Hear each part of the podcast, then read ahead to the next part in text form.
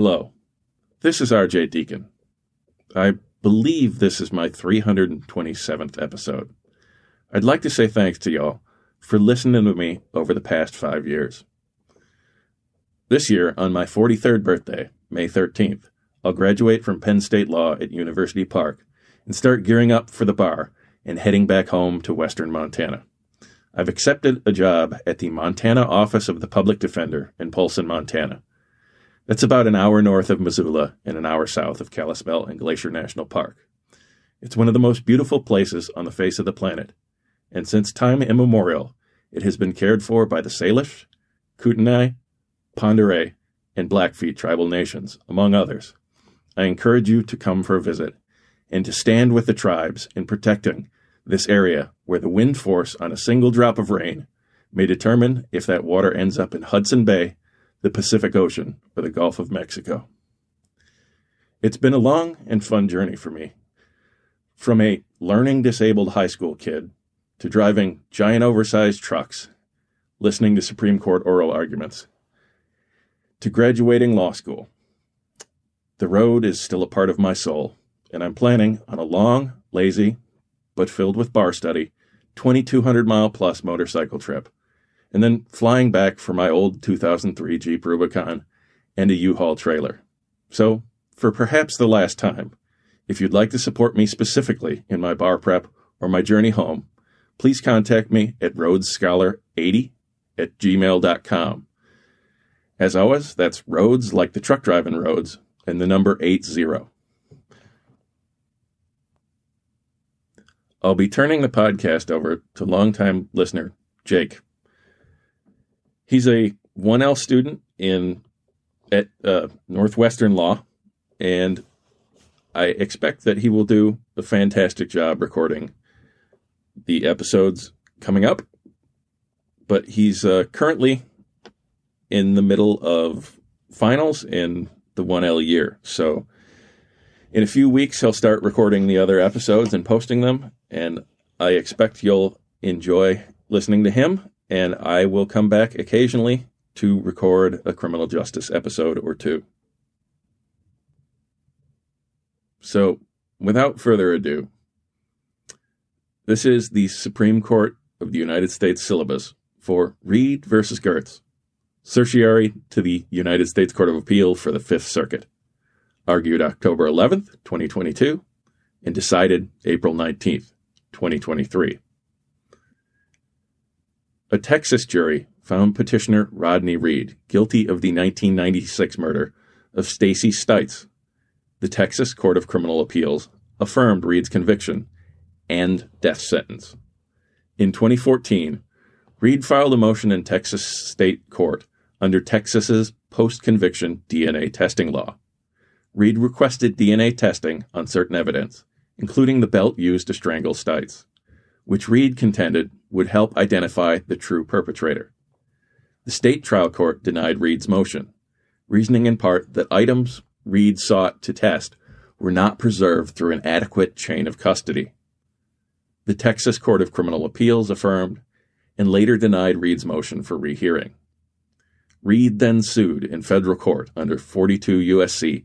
1983, asserting that Texas's post conviction DNA testing law failed to provide procedural due process.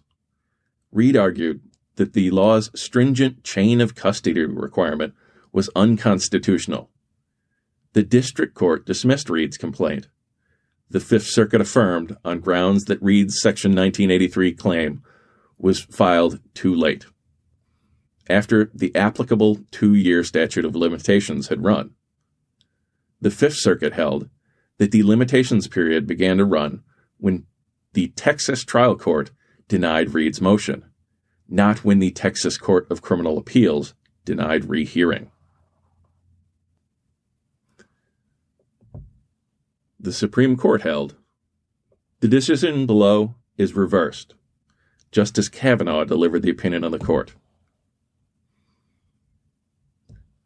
Held when a prisoner pursues state post conviction DNA testing through the state provided litigation process, the statute of limitations for a Section 1983 procedural due process claim begins to run when the state litigation ends. In this case, when the Texas Court of Criminal Appeals denied Reed's motion for rehearing at page 3 to 6. Texas's threshold arguments lack merit. First, Reed has standing because Reed sufficiently alleged an injury in fact, denial of access to the requested evidence by the state prosecutor, the named defendant. A federal court conclusion that Texas's post conviction DNA testing procedure denied Reed due process would amount to a significant increase in the likelihood that Reed would obtain relief that directly redresses the injury suffered. It's Utah versus Evans. Second, Texas's invocation of the state sovereign immunity fails because the ex parte Young doctrine allows suits like Reed's for declaratory or injunctive relief against state officers in their official capacities. Third, Reed's procedural due process claim does not contravene the Rooker Feldman doctrine. The sole question before the court is whether Reed's Section 1983 suit raising a procedural due process challenge to Texas's post conviction DNA testing law was timely under the applicable two year statute of limitations. The statute of limitations begins to run when the plaintiff has a complete and present cause of action. That's Bay Area Laundry and Dry Cleaning Pension Trust Fund versus Ferbar Corporation of California. A determination the court makes by focusing first on the specific constitutional right alleged to have been infringed. See McDonough versus Smith. Here, that right is procedural due process. A procedural due process claim is complete not when the deprivation occurs, but only when the state fails to provide due process. That's Zinermon versus Burch.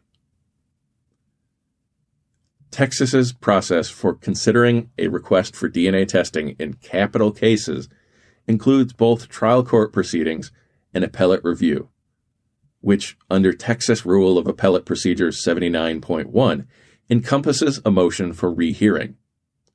Reed's case in Reed's case, the state alleged failure to provide Reed with a fundamentally fair process was complete when the state litigation ended. When the Texas Court of Criminal Appeals denied Reed's motion for rehearing.